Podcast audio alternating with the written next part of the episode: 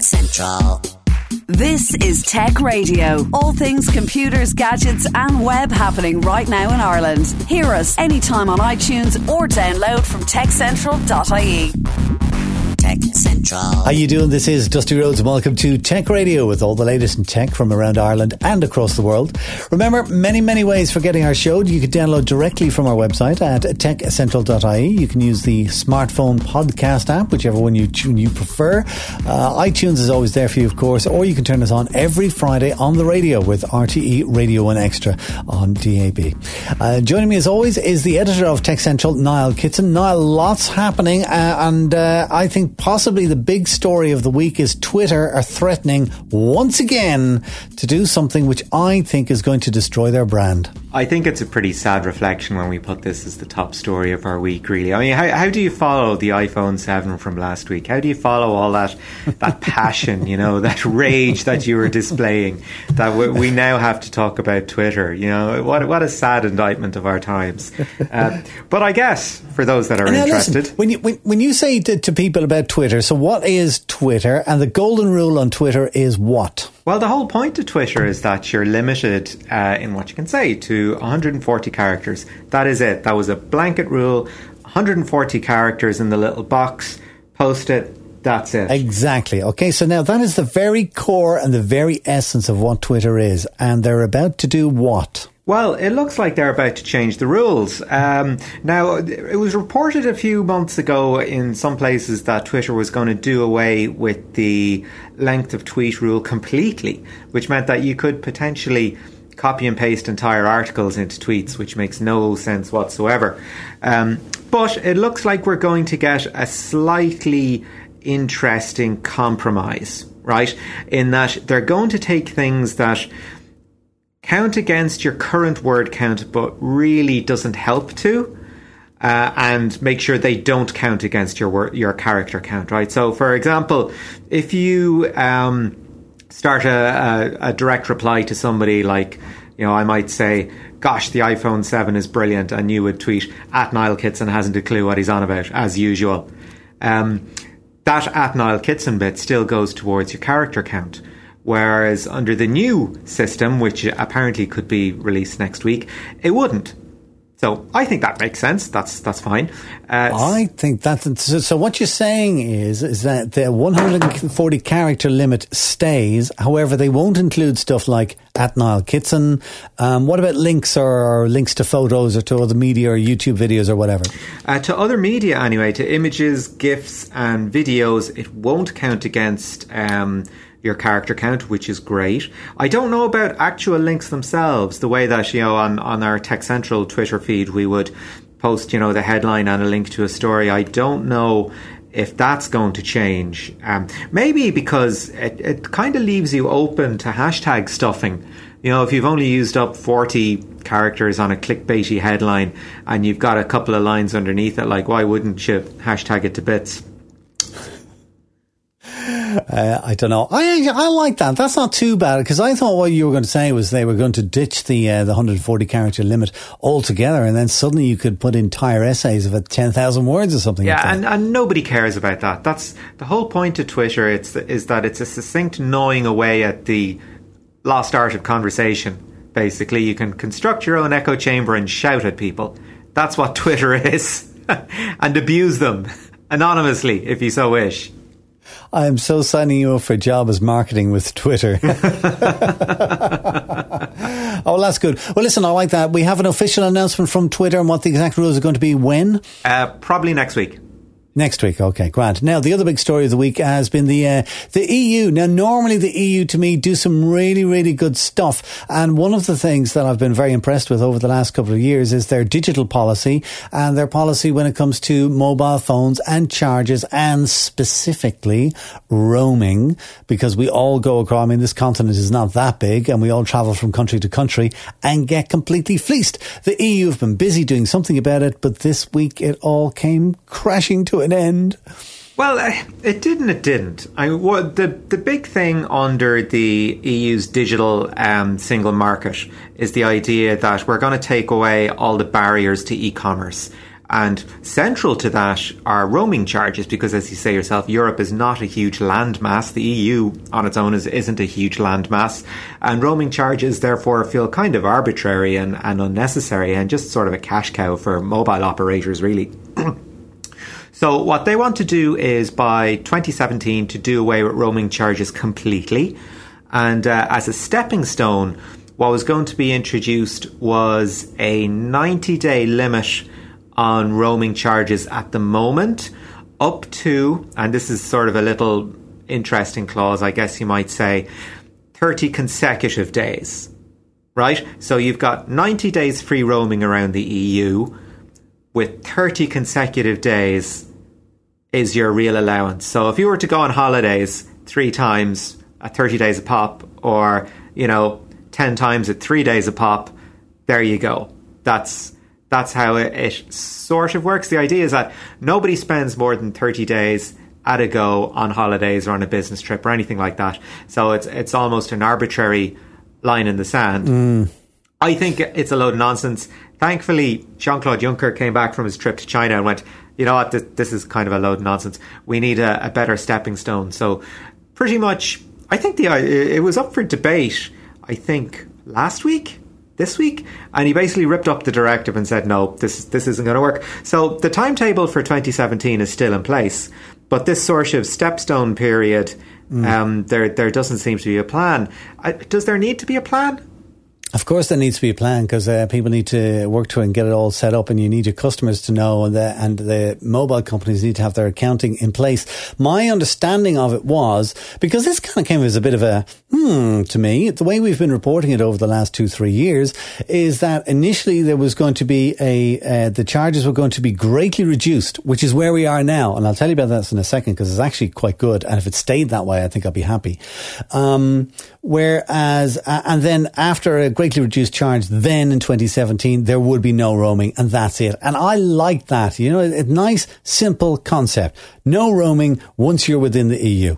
Done. All right, none of this. Then, then they came in with this 90 days over a year, 30 days maximum limit, and anyone goes. Uh, where did this all come from?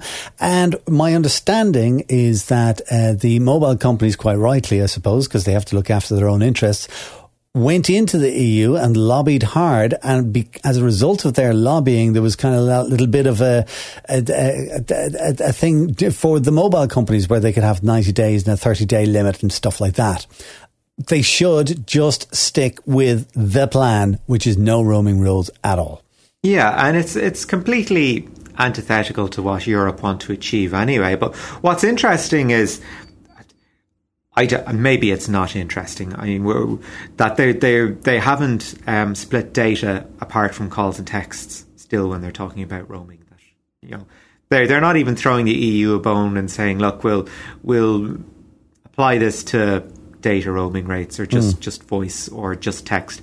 You know, because if you were to say, let's just do it with text, nobody would notice. Nobody's using text anymore. They're all on WhatsApp or whatever. Yeah, Nobody would notice. So mm. just just do that. Just give them something. Well, listen, if you do have, I actually quite like the system at the moment because the system at the moment is something along the lines of if you are roaming, you will pay something like one cent over what you normally pay at home per minute. And that's it. Okay, well, that's not awful. Okay? Well, that's not awful. Okay. So if you're paying, say, 25 cent a minute on a pay as you go phone or something like that, it'll cost you 26 pence cent uh, when you're roaming. However, if you're on one of those 30 day plans where you get unlimited free calls, well, then the, the price is zero every time you make a call, which means that when you're roaming, it'll be zero plus one cent per minute. I was about to ask you about that because a lot of those deals, you know, um, like uh, free three to three calls, that sort of thing, they, it's almost a contrivance. You, you get the sense that there is an actual value associated with calls, say from three to Vodafone or three to Eir, so mm. it's actually the three to three price plus one cent that you pay. That's it, yes. Okay, right. So the, you basically take the lowest tariff applicable at that time mm. plus one cent. When, which is where I think uh, is where you get with roaming that if that, that could be the give back to the companies. It could be okay. Well, look, you know, it's whatever they normally pay plus one cent. Okay. or five cent, even whatever it happens to be, because I generally find when I am roaming, I don't use the phone half as much anyway. Yeah, I think a little bit of paranoia kind of kicks in. Yeah, a little bit, but also you're not calling people at home because you're not at home, and then you're not calling people in the country you're visiting because you only know two or three people and you're generally with them. You or, you know, you- if you want to um, uh, check your email or something, you're using Wi Fi in a cafe. So, yeah. Well, there you go, there you go. So uh, anyway, we'll wait and see what the EU comes back with. I do hope that they go with the uh, uh, the free roaming across the EU because more than anything else, I I'm, a, I'm, I'm I suppose I'm a bit of a European. I think we should be able to travel from country to country within the EU and just operate exactly as if you were at home. You can do this in America. Why can't you do it in the EU? That's the way I look at it. Uh, one other quick story: the uh, the World Anti Doping Agency. Whoops, a daisy! Somebody's been paying them a visit. Uh, yeah, it looks like those um, happy hackers, the Fancy Bears, who have been at it again now. The Fancy Bears, apparently, they're a hacker collective based in Russia. Uh, take from that what you will. And they have hacked the. Um, database of the World Anti Doping Association. Uh, as we know, Russia had a, a very torrid time over the last Olympics and the Paralympics, uh, indeed. Um, they had an awful lot of their athletes barred from the Olympics, or rather, they had athletes barred from the Olympics on an association by association basis. So if the you know, if um, say the World Track and Field Association said it's okay, you can com- compete in our games, that's fine. They could go to the Olympics and compete there. Uh, it was done on a, a sports by sports basis. So, um, apparently, uh, the website was hacked, and a lot of medical records held on uh, athletes were made public. Um, this includes uh, gymnast Simone Biles, who uh, you might remember. I, mean, I think she's only like 15. Um, yeah, younger, I think, even. 14, 15, young gymnast, and uh, she has ADHD. And of course, you know, her records were spilled, and it emerged that, oh, she was on this medication, it's a banned substance. And she took to Twitter to defend herself and said, I have ADHD and I've taken medicine for it since I was a kid. Please know I believe in clean sport, have always followed the rules, and will continue to do so, as fair play is critical to a sport and is very important to me. Um, I believe one of the one of the Williams sisters was, was also involved, technically taking a banned substance, but under subs- uh, under supervision to make sure that it had no actual performance enhancing effects. Do you know what all this kind of strikes in the back of my head? What? We're always asked for information by companies and organizations and government, and we're rest assured your information is safe. We will not share it with anybody. Now, you would think somebody like the World Anti-Doping Agency would have pretty secure system for keeping private confidential records of people that they test, and yet they've been hacked.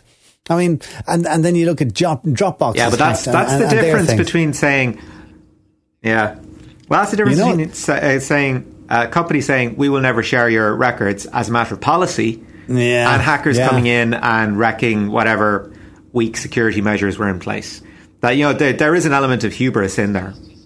You feel safe giving people records, um, but they could be released there. So I'm just always kind of careful about what the information that I, uh, that I give across. There's so much false information out there about me, false dates. I've been born uh, in 1901, 1952, uh, and uh, and 2006. I was born once as well. So.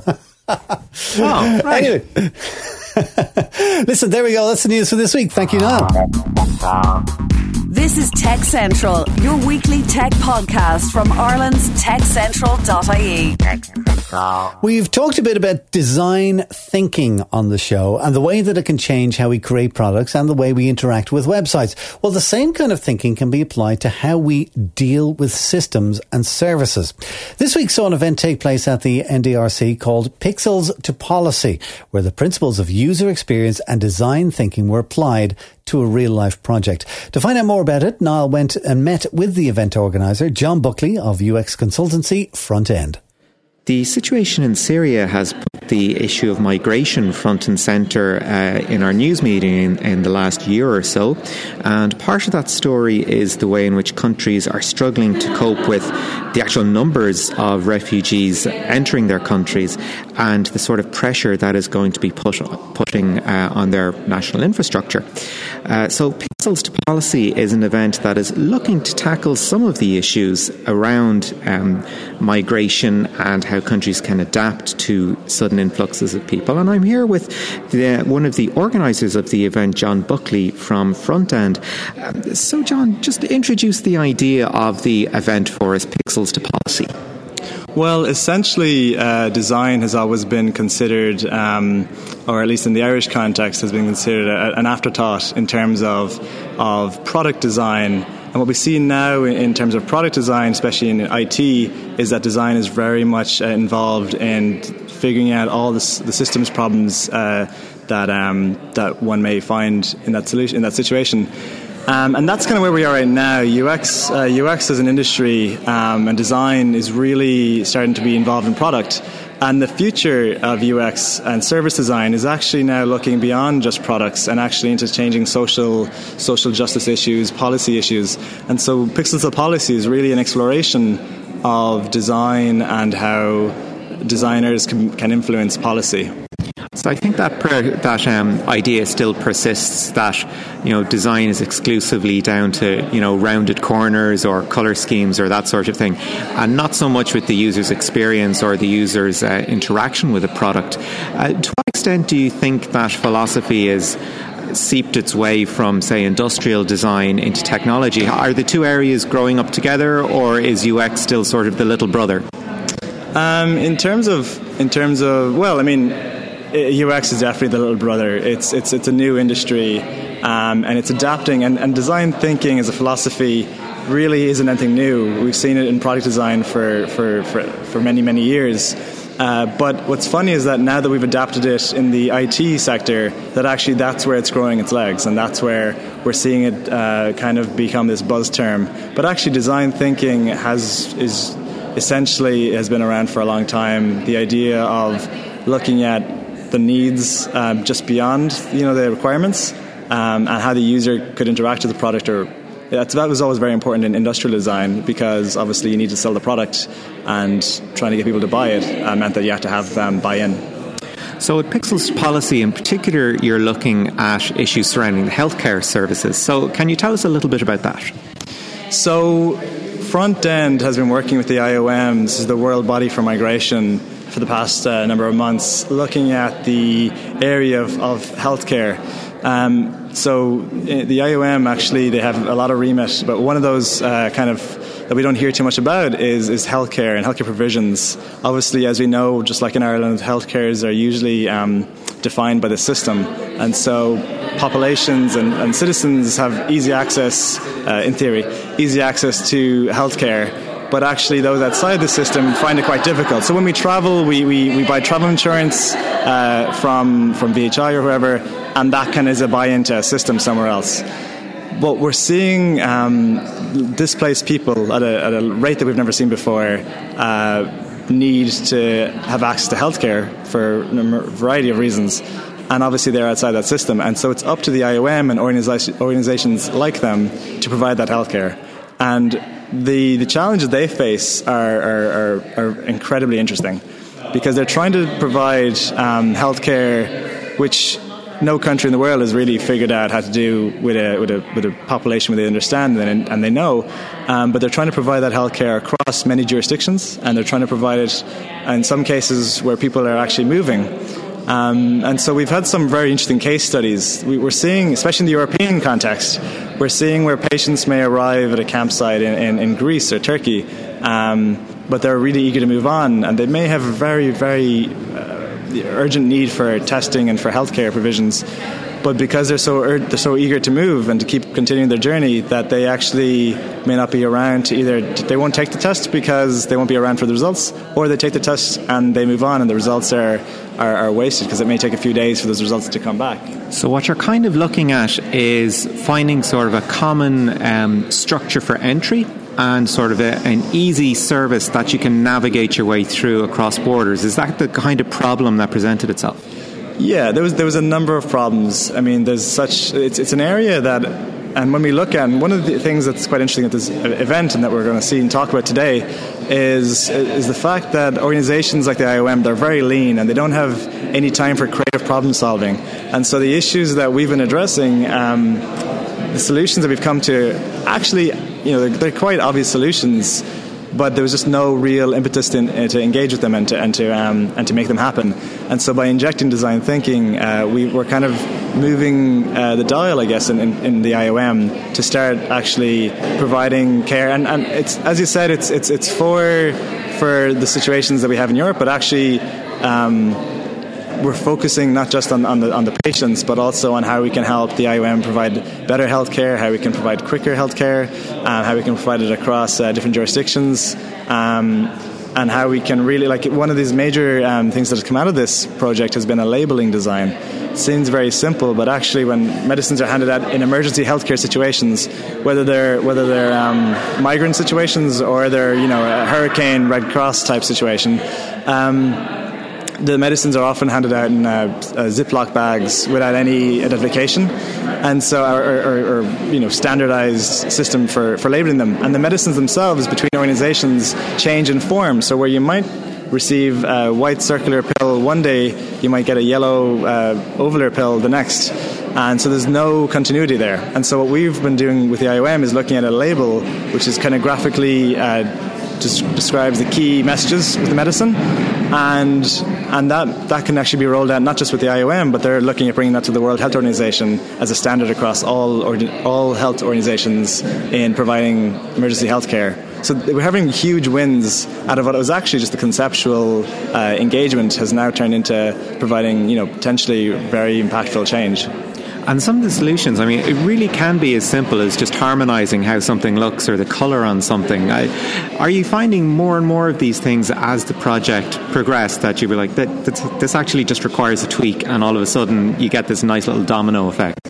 Yeah, and, and what we kind of take for granted sometimes is the, the idea of paradigms, and paradigms essentially just means that it's it's uh, things stay the same. So a paradigm uh, in this situation is that we have if we can create a, a, singular paradigm where medicine labeling for emergency situations looks the same across organizations, across countries, that means that a patient receiving the same care in different places can actually recognize that. And that has a huge, powerful uh, potential to reduce anxieties and uncertainties. Um, and with graphical labelings, uh, as well as just creating a standard, you're also providing more context and more information to those patients who may not have, you know, literacy issues or language issues. And so they need kind of all the help they can receive. Uh, one of the interesting things about uh, Pixel policy that I've noticed is um, there seems to be quite a lot of buy-in from uh, from third level institutions. And uh, specifically, I think you've got UL, uh, Trinity, NCAD, IT Carlow, quite quite a spread of institutions with very, with very different perspectives. Like I wouldn't have put NCAD immediately in sort of with a with a project like this side by side with Trinity. So can you tell me a little bit about the extent of buy-in uh, there was from the other institutions, and how hard was it to actually sell the idea of look, you've got expertise here. Um, it's actually kind of interesting uh, way to apply it. This wasn't it wasn't difficult at all. Um, for Frontend has been on the go advocating for UX since 1998, and as part of that, we've largely been lobbying, lobbying for for education facilities to start providing UX courses. And this year, we're starting to see the, the, the, fruit of that. And so, as a company, it's up to us to really respond to that. And so, that is largely where the idea for this, this collaboration came from uh, to engage students and to engage the colleges. And so, we, we had a national tour. We visited all these uh, the four colleges that we mentioned. Um, we, we engaged with the students there. We then opened up applications to a boot camp to invite them to come to, to Frontend. So, we ended up, we had applications from uh, Europe obviously, but also North America, South America, students from uh, India and China. And, and um, that was an amazing three day intensive boot camp where they're working for like 30 hours. Uh, they, they were fed in, in, the premises, they almost slept on the premises. Um, and what happened there was that we just had this great uh, confluence of different perspectives. Obviously, it's the first time that they'd engage with students from different backgrounds. All had had some experience of UX, but actually the colleges are teaching it in slightly different ways. And it was interesting to see how those um, how those came together, and actually the synergies that were provided uh, was was phenomenal. It was a great great event, and the colleges have just been the students have been amazing. They're all, they're here today as well. And uh, I guess based on this project, have you learned something to the expect that look? any sort of government run system can benefit from design thinking. So we've had a look at migration and healthcare. Um, what else do you think is, is ripe for the, the picking, I guess?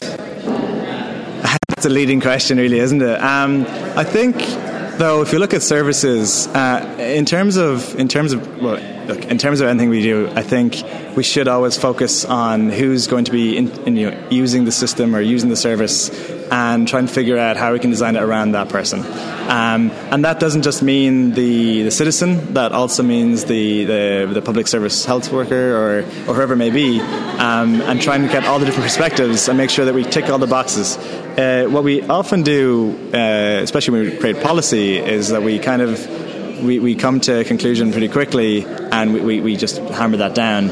And I think we see with like Irish Water and things like that. Well, necessarily it was probably uh, you know it was a Euro- European directive and it was you know um, uh, something that you know probably needed to be done in some form. The rollout of that was had no sense of, of user uh, experience. The, it was an absolute disaster in the way it was rolled out. Um, and so had they engaged, had they engaged with design thinking, user experience design, you know, something like that could have actually been you know figured out in a, in a more uh, you know accepting way. Do you think sort of the design of service then really impacts the public perception of it? Yeah, I mean, absolutely. I mean, the design of, of anything uh, does that. So if you have a good product um, and you manage to have uh, a bad uh, public perception, you're doing something very wrong with your communications team or something else. I mean, usually people get frustrated by products, um, be they restaurant or, or physical products, uh, because the service is quite poor. And do you think now that we, we have this increasing awareness of design thinking that um, it's just going to become integrated into pretty much how every business, how every product is developed? That it's it's just going to become you will have the developer and beside him you'll have the UX guy or the design guy, and they will just coexist. Uh, I think in terms of technology that we're, we're already there uh, largely. Um, obviously, smaller startups uh, can't afford that, but I think the, the, basis is that like that is the way to go. Um, and I think we're going to see that more and more in services, and we're going to see it more and more in, in products. Probably more at the higher end. Um, so they're going to invest in, in differentiating their product and in creating the best product experience possible, uh, while others will obviously still chase price. And you know that's two different markets. And I think we're probably going to see a bit more of design thinking in those kind of high end products. And I guess just to finish on healthcare, have you come across any lessons for Ireland's system, um, ha- having looked at a potentially international solution? So when you're looking at international solutions, you actually look quite li- with very um, lightweight solutions because they need to work across different borders and, and, boundaries, and actually integrating in a deep way is very tough. So we haven't um, had deep learnings that maybe crowd like eHealth have found. And eHealth is the HSE arm that are looking at bringing out an EHR, electronic health record system, into Ireland. But um, I, I, think the, the, everyone is agreement that we need to have an electronic health record. Um, that's obviously a part of this uh, component of this uh, collaboration that we've we've come with IOM. And so if we can have that uh, providing a basic level of healthcare for migrants around the world, it, would be shocking shame if we couldn't have something similar uh, where a doctor could talk to, you know, a doctor in Dublin could talk to a, a GP in, in Offaly.